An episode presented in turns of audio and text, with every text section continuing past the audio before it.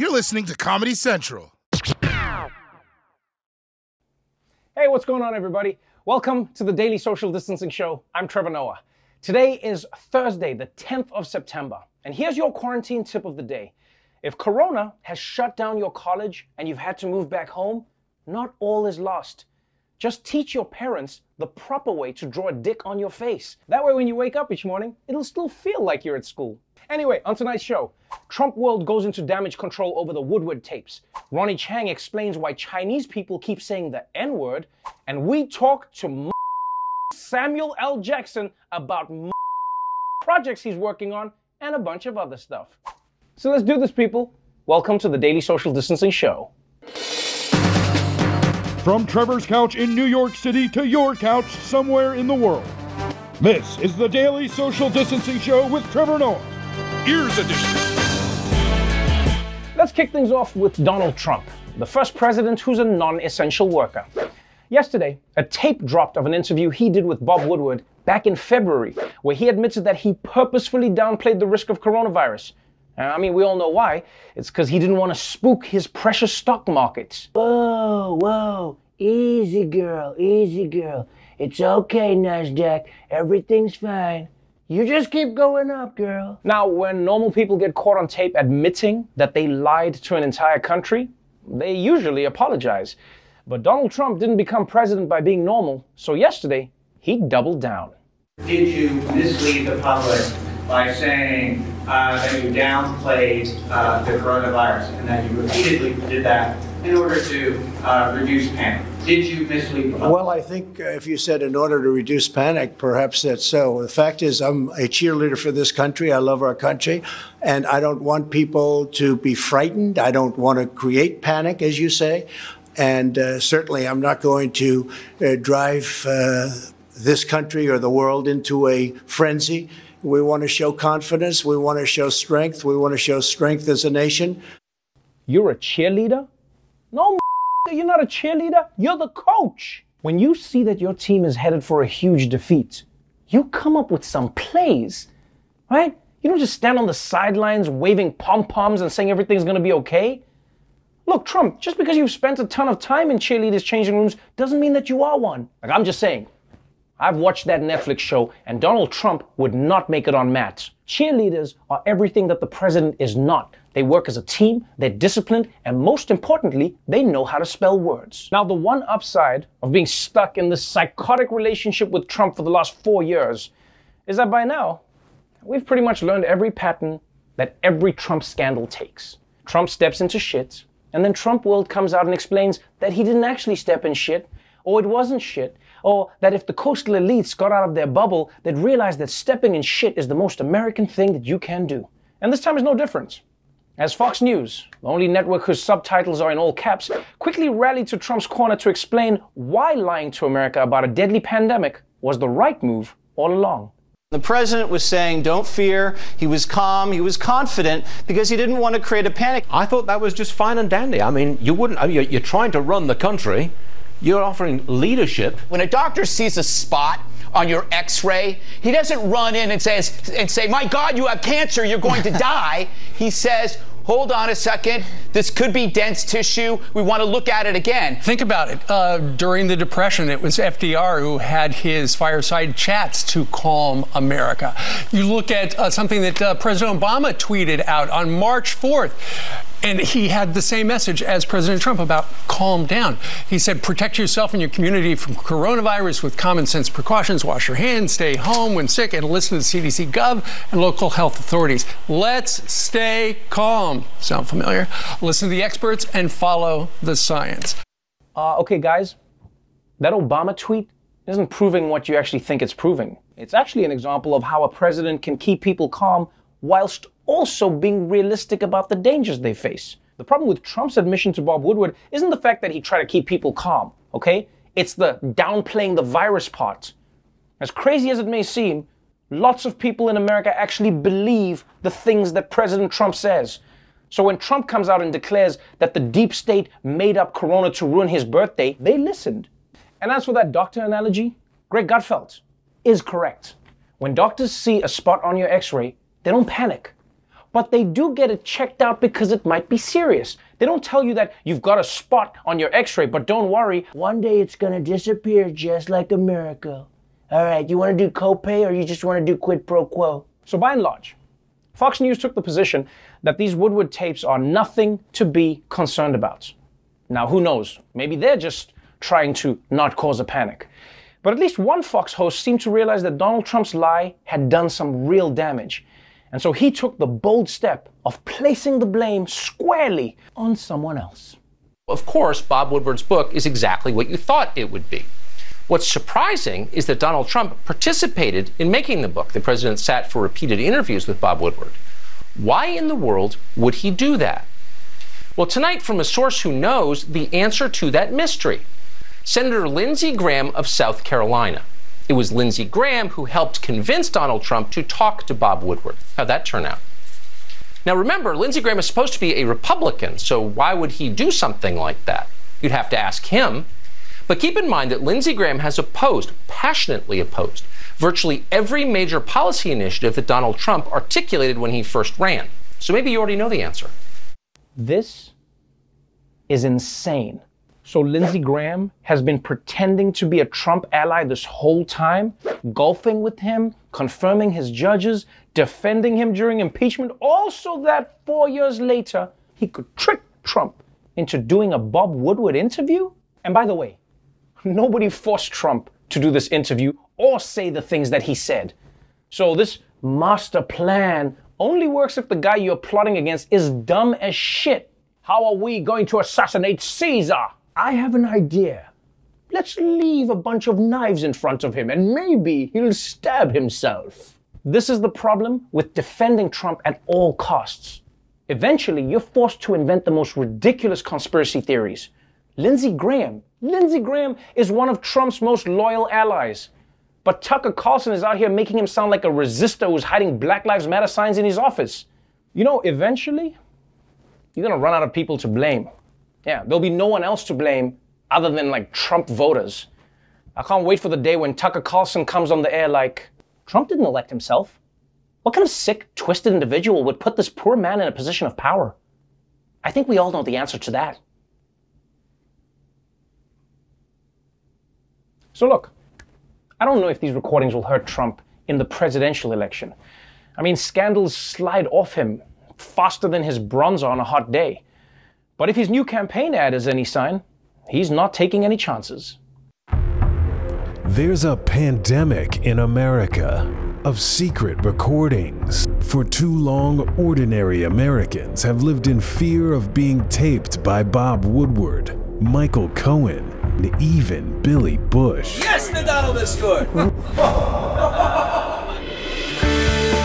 Donald Trump will put a stop to it. In his second term, President Trump will outlaw all tapes, delete all voicemails, and destroy every microphone in the country. In fact, let's ban taking notes too. Whatever happened to just remembering things? Re-elect Donald Trump. Because when that 3 a.m. phone call comes in, you want to make sure it's not being tapped. I'm Donald Trump and I approve this message. That's what I'll say to those idiots at the end of my ad. Hey, are you recording? All right, we have to take a quick break, but when we come back, I'll talk to Ronny Chieng about the controversy that's tearing black people and Asian people apart. And don't forget, Samuel L. Jackson still coming up on the show. We'll be right back. Welcome back to the Daily Social Distancing Show. Let's talk about college. You know, the place where you choose which career you want to abandon in your 30s. It's also the place where people of diverse backgrounds come together to learn new things. And although the new school year is only just beginning, it might have already ended for one professor at USC. The University of Southern California placing a professor on leave after he used a Chinese word that sounds like a racial slur. Greg Patton was giving a virtual class on how different cultures use filler words to take pauses while talking. He then used a Chinese expression that sounds like a racial slur. Some students complained, saying they were offended. The university apologized. Patton insists there was, quote, no ill intent. if you have a lot of um or ers, and this is culturally specific, so based on your native language, like in China, the, the common word is that, that, that, that, that. So in China, it might be nega, nega, nega, nega. So there's different words that you'll hear in different countries, but they're vocal disfluencies. It's saying that, that, that, um, um, um, er, er, er. Okay, no. Hell no.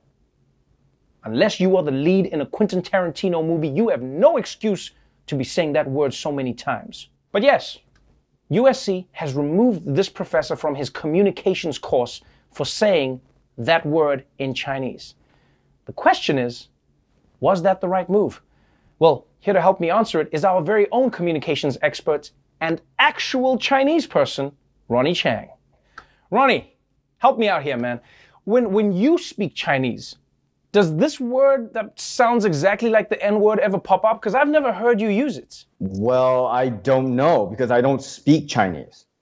Oh, well, I well, I thought you did. Oh, yeah? Why would you think that? Why? Why I would mean, you think that? be- no, because I mean, because No. like No, no. What? What about me makes you think I can speak Chinese?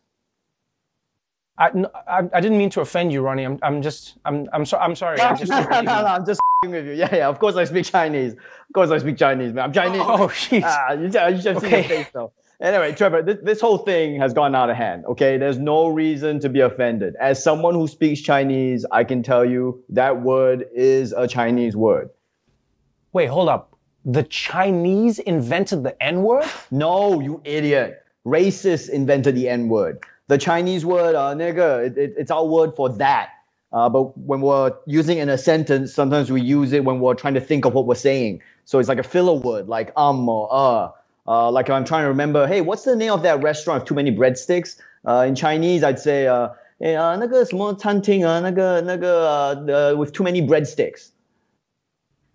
Okay, I'm, I'm not gonna lie. I'm, I'm trying to think of the breadsticks, but all I heard was you saying nega, nega in the middle of a sentence, and I'm a little worked up right now. But, but actually, here's my, here's my question for you then, Ronny. If nigger is like just a thinking word, then isn't that confusing for you when you listen to rap music? Uh, yeah, to be honest, Trevor, uh, sometimes most rappers just sound like they're really unsure of themselves. Like, uh, to me, Jay Z and Kanye didn't know if they were in Paris. Um, in Paris, uh, in Paris, uh, we're going gorillas. Nothing makes sense. Well, you know what, dude? I guess this is why people need to talk to each other, you know? Because now we got to the bottom of it as human beings. And I mean, now the solution is clear, you know? If, if, if that word nega is, is a word in Chinese, then, well, Chinese people just have to find another word. What? No, no, f- that, Trevor. We're not changing shit, okay? We had that word for 5,000 years before racists stole it. Racists steal that shit from everybody. Like Hitler took the swastika from Buddhism, the KKK stole hoods from Spanish Catholics, and skinheads stole that look from Vin Diesel. And now they're stealing Chinese words? How about racists change their word? Yeah, well, you know what, Ronny? I, I mean, it's not like racists have a suggestion box. What do you want me to do? Ask them? Okay, okay, well then here's another idea, okay? If we want to teach languages and culture without anyone getting offended, okay, let's just have a class for white kids, a class for black kids, and a class for Asian kids, okay? And all the classes can be separate but equal, obviously, and that way no one will get offended. Uh, Ronny, I think you just invented segregation. Oh shit, you're right, my bad. Uh, but look, okay, you know what? I'm just trying to solve problems here, okay? Because this thing is dividing the black and Asian communities, and it shouldn't, because we should be working together, okay? Look at what black people and Asian people can do when we're united, right? Uh, Tiger Woods, uh, Wu Tang Clan, uh, Rush Hour, uh, Rush Hour 2, uh, Rush Hour 3, um, I think I'm making Rush Hour 4, and if you are, please call me. I would love to be in it. Um, uh, the point is, black people and Asian people have more in common than we think. Okay? Yeah, you know what, Ronny? I'm not gonna lie. Before we spoke, I might have been a little touchy, but I think I hear what you're saying, man. Is that like, as people, we gotta remember there are so many things that are actually designed to offend us. They're intended to offend us. That we've got to try to make sure that we don't get offended by the things that aren't made to offend us. Thank you. Exactly. Because otherwise, there's no limit to what can upset you. I mean, Yeah. you'd be shocked to hear what your name actually means in Chinese, Trevor. Wait, what, what do you mean my name? What does my name mean in Chinese? Uh, yeah, I, I don't think we want to say that word publicly. It's uh, it's kind of you know. Uh, let's just say I, I tell my mom I work at the Daily Show with Don Lemon. Okay, uh, it's just safer that way. Anyway, uh, look, I, I gotta go. Okay, so nice talking to you. Thanks a bunch. Wait, R- Ronny, Ronny, Ronny, what do you, what does my name mean? Ronny, Ronny. What what is Trevor? All right, look, we're gonna take a quick break while I look my name up in Mandarin. But when we come back, I'll be talking to Samuel L. Jackson. But first, we'll be talking to the FBI official that Donald Trump can't stop fantasizing about. So stay tuned. I need to Google this. What does Trevor mean? Welcome back to the Daily Social Distancing Show. Earlier today, I spoke with former FBI official Peter Strzok. We talked about his new book on Trump, Russia, and those infamous text messages that Trump says are from the deep state. Peter Strzok, welcome to the Daily Social Distancing Show. Thanks so much for having me. It's good to be here.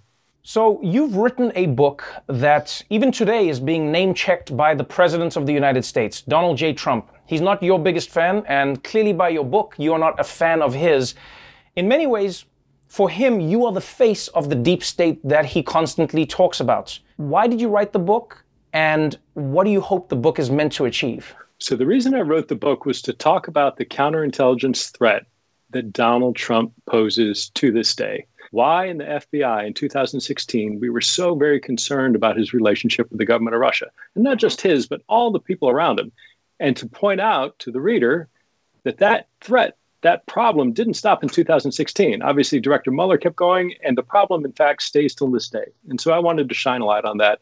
There's no denying that your role in this investigation and your role in the Donald Trump Russia saga has definitely been marred by, you know, text messages that the public has seen of yours, your opinions on Hillary Clinton and your opinions on Donald Trump.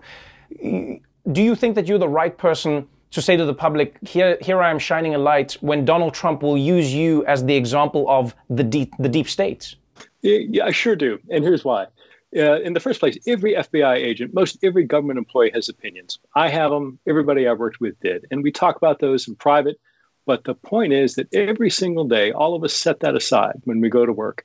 And part of what has been so corrosive about all this whole idea of having a deep state is, in my experience, that's absolutely false. And then the second thing I'd point to, because I understand people might have concerns, is this has been looked at up and down and left and right. There have been two inspector general investigations, there have been multiple U.S. attorneys, all kinds of congressional committees looking at it. And all of them, all of them have found at the end of the day that me and everybody else, that our actions were free of political bias or any sort of improper consideration, and that we were doing the right thing for the right reasons. I don't believe in a deep state. I don't I'm not a big conspiracy theory person in any way shape or form, but I do understand how it may look to somebody, especially a Trump voter, when Peter Strzok has emails saying we're going to we need to stop this person, and then more importantly, recently, an FBI lawyer was found to be doctoring documents. Once somebody is forging a document to you know to go with their bias, I mean that that shows you that people don't just leave their opinions at the door, doesn't it? Right, but when you look at what happened to him, I mean, he is paying a severe, severe price for his penalty. There is no room in the FBI ever for any falsehood, for any doctoring evidence. And when you do that, you're going to be held accountable. And that's exactly what you saw. To the broader point of, I understand how people might look at this and say, well, he had pretty strong opinions. But then let's go back to 2016. There were things that I knew and others knew and still knew to this day that if we had let it out, it would have really, really damaged Trump's campaign. Never happened. Let's also look at what happened with all the the speech that Director Comey gave about Secretary Clinton, about but, all but, the but, things. But wait, but wait, but wait. If, if, if I may interrupt you there, let's let's take a step back. You see, so I feel like that statement you've just made presents the veneer of impartiality because if you have something that you can't release on Donald Trump that the public if they knew about Donald Trump wouldn't vote for him but you can't use that then why even tell the people about that well, because there's a lie being made. Uh, there's a false accusation that Pete Strzok is biased. And so if I'm going to defend against that, I need to be able to say, hey, that's not true. And you say, well, show me evidence. And so the evidence is, hey, the things we did in the fall unequivocally hurt Secretary Clinton. They absolutely, by not saying something, they helped Donald Trump. Now, there's been all kinds of things that have been declassified by this administration. Unsurprisingly, a lot of those have been very, very favorable uh, to President Trump. I can't decide, and it wouldn't be appropriate to. But if I'm challenged to prove my impartiality, the way I have to do that is to present the evidence of what exists. And some of that is known now, right? We know what Director Mueller found. We know all these people that he prosecuted. That's Right. the sort of thing I'm talking about. We knew that in the fall. Everybody knows it now. But if we were to talk about all those cases, all those people that pled guilty to us about hiding their contacts with the Russians, that would have been very damaging. And of course, the United States and everybody can see the truth of what we knew at the time. I've always been fascinated by how in American history, you always read these stories of how the FBI was surveilling or even interfering in the acts, the you know, the, the actions of protesters. I mean, everybody from Jane Fonda to Martin Luther King Jr. When you look at the protests that are happening today, would you say that protesters need to be wary of the FBI looking into or interfering in their lives, or is that something that that changed over time, or does it just depend on who is running the FBI? I think it's always something to be aware of. Look, I think the FBI is bound by regulation and a tradition of respecting civil liberties, but that came at a heavy price. As you pointed out, there were extraordinary abuses throughout the 70s, which culminated in the church and Pike committees, things like oversight reform that really codified ways that would prevent the FBI from behaving that way. And that began and became absorbed in the FBI's culture, which exists today. So I'm not worried about the FBI overstepping. What I do worry about is when you see some of these other actors, various entities within the Department of Homeland Security and other elements who don't have a traditional sort of domestic, you know, investigative role who are being thrust into situations where they don't have a background, a traditional mission, or rules and regulations to monitor and constrain that activity. Everybody may be trying to do the right thing, but if you don't have that sort of regulation, the same sort of oversight, there's a lot of risk there. And so I'm also concerned that Congress has an oversight role, but there's been a tremendous amount of tension right now between the executive branch and Congress and that oversight. So I think that's a valid concern. I think that's something everybody should be looking at and making sure that we are behaving. I say we, that the government is behaving in a way that the American people expect based on our past dialogue. You have now had quite the journey, you know, in and out of law enforcement. What would you change if you could go back? What are the things that you look back at as an agent and say, man, that's where I, I didn't do the right thing or I didn't do it in the right way and I should have done that differently? Well, obviously, first and foremost, I wish I, I never would have sent the damn text that I did. I mean, that's that's the obvious, easy answer. But I think going back, it's a great question. I wish that we would have had a better idea of what was going on with social media and the vulnerabilities that presented before we did. We saw on the terrorism side that uh, people like Anwar al Awlaki were using YouTube to really good effect in reaching into the homeland and radicalizing people without any sort of formal meetings. And while we appreciated that was a tough terrorism problem, none of us, not me, not anybody else, said, well, wow, what if the Russians started using YouTube, Twitter, Facebook to start doing the same thing, but instead of trying to recruit somebody to a terrorist organization, what if they were trying to use it to persuade people or plant disinformation? And of course, that's exactly what they did. So I wish we would have seen that sooner. I think we're getting up to speed now, but you know that's that's the biggest thing that uh, that I'd point to. Your book is really interesting. Your journey is one of the craziest in American history, and because there's still investigations and Donald Trump is still president, I guess the saga will continue. Peter Strzok, thank you so much for joining me on the show. Trevor, great to be here. Thank you. When we come back, I'll be talking to the man, the myth, the legend, Samuel L. Jackson. Don't go away. Welcome back to the Daily Social Distancing Show. So earlier today, I spoke with legendary actor Samuel L. Jackson, who is producing an incredible new docu-series on Epix called Enslaved. We talked about that and more. As I live and breathe. I can't see that. I, I, I actually cleaned up. Wow. I used I was I looked like I was in Hateful Eight like about an hour ago. You cleaned up for this interview? Of course. Why would you do? But it's Corona time. I mean, this is the one time where we don't care. We just go like, you know what? And but you know, I the when I saw you at the Academy Awards, and I was like, why am I never on your show? And you were like, oh, well, I was like, okay, all right, now I have to look presentable. What? No, no, no, no, no, no. Wait, wait, wait. Samuel L. Jackson, let's have this conversation again. The question you said was, when am I going to be on your show? I said, why have you never been on? You now going to make the public feel like I didn't have Samuel L. Jackson on my show. That is not how it happened. Samuel L. Jackson can be on my show, and you can host the show if you want. Once a year. John, John used to invite me at least once a year so I could come in the studio. I can't invite you when it's your home. You can come here anytime. Oh, really? You could come in. You could come in and just like say what you feel about the news that day in one sentence and leave. I can't invite you to the show. Really? I could do that? Oh, Wait till I get back to New York. Oh man, welcome, welcome, welcome. I'm glad we finally making it happen. I know we'll make it. We'll make it happen some more. Welcome to the show. Thanks so much. Yeah. Um, you are a bona fide legend, sir. You are truly just the epitome of not just hard work, but um, but like talent paying off, inspiring people in every way, shape, or form. Been in more than 150 movies, some of the greatest movies of all time, and I was shocked to find, I was shocked to find out that you had never produced anything with your production company with your wife, and I was like, I couldn't believe that this docu series that we're talking about today was the first thing that you're producing. And I was like, man, it has to be special, and it really, really is. Enslaved is not just a special series; it's a personal series. Tell me a little bit about it. Um, when they came to me with the idea, it was about you know finding these ships that had uh, gone down, captured Africans on them that didn't make it. And you know, in my mind, I was like, okay, this is gonna be dope. You know, we get some divers, and maybe I can dive with them. You know, and go down, and we'll find you know skeletons with shackles still on them and stuff like that. And then combined with um, finding my ancestry and going into ancestry.com and finding out that I was tribally connected to the Benga tribe in uh, Gabon, and there was a lot of the traffic that came through there. Uh, and what happened, it was a way for me to reconnect with my identity in that particular way and to tell a story that we never talk about the people that didn't make it and what happened and how those how those people still profited from those people that did not make it Right, You know, right. they didn't make it to wherever they were going here brazil or, or, or, or the west indies to work but they still get money from these people's bodies being stolen from this particular place You know, Right.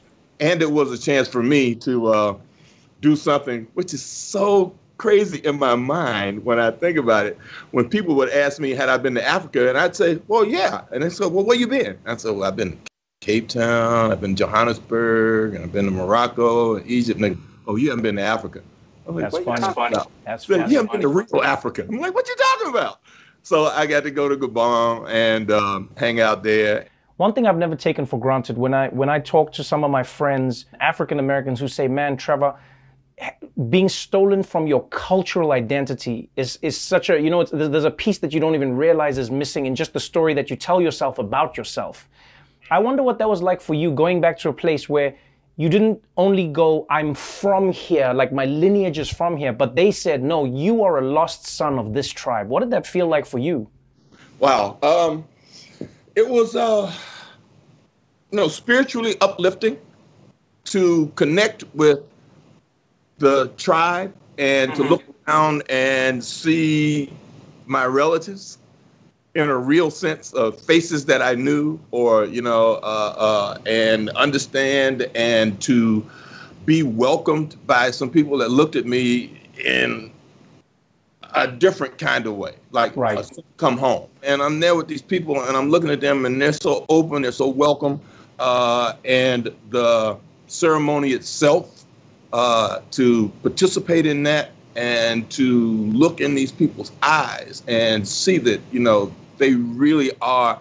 They're as proud of me leaving or what happened when I left as I am of being there with them and saying, Right. I'm glad to be back here and be fulfilled by what this actually means to connect with something that gives me a tangible connection to the continent.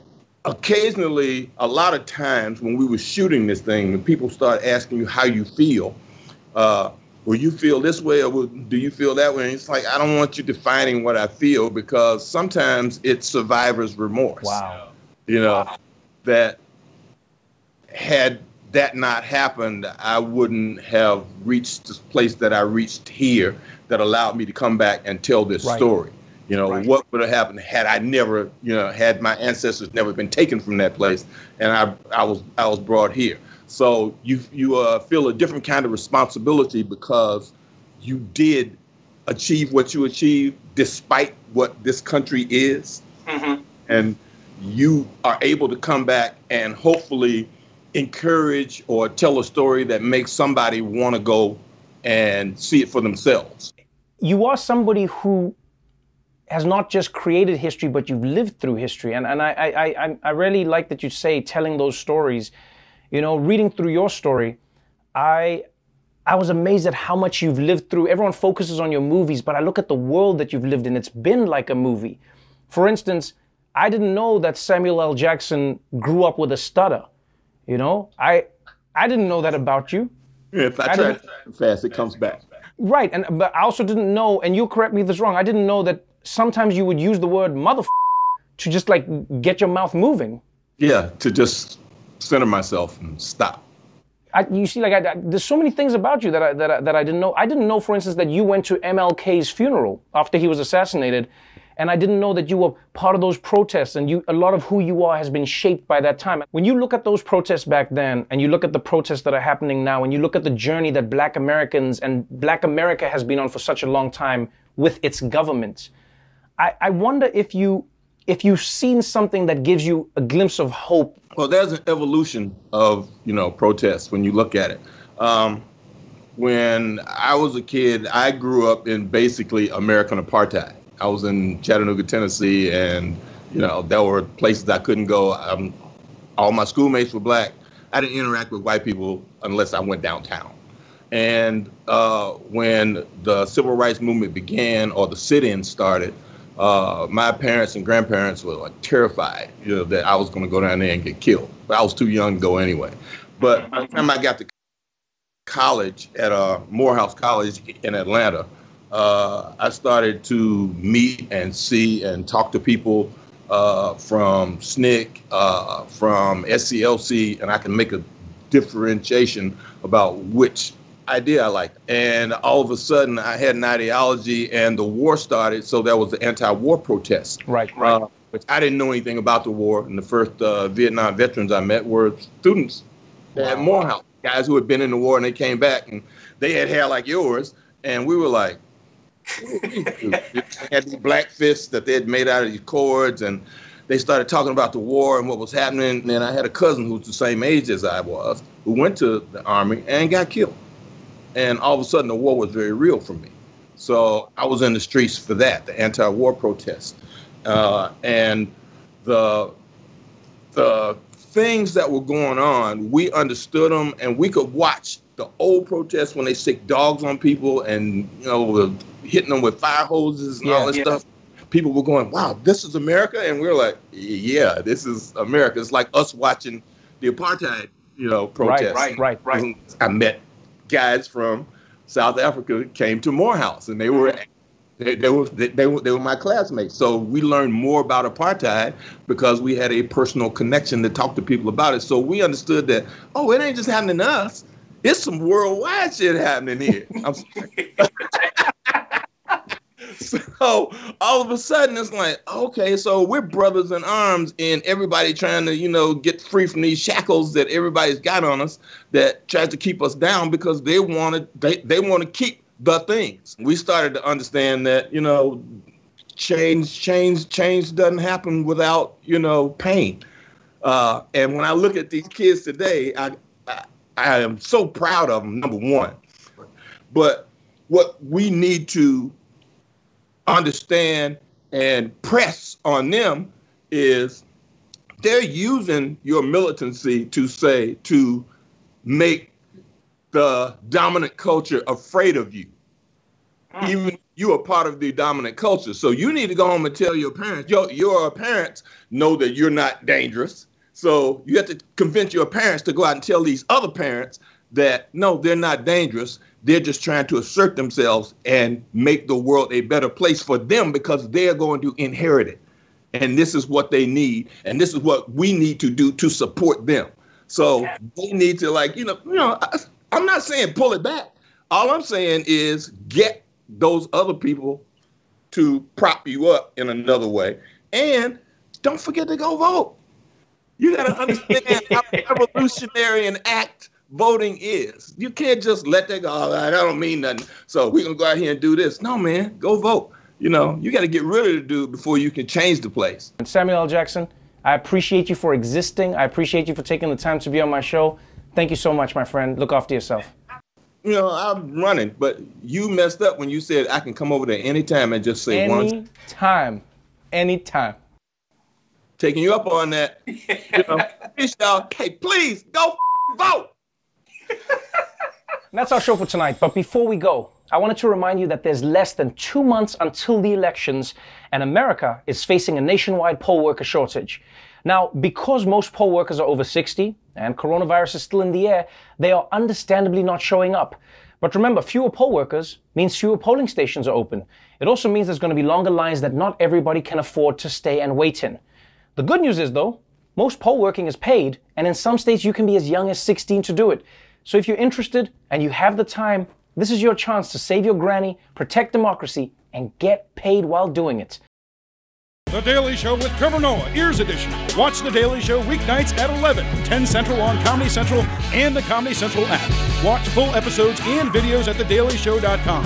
Follow us on Facebook, Twitter, and Instagram, and subscribe to The Daily Show on YouTube for exclusive content and more. This has been a Comedy Central podcast.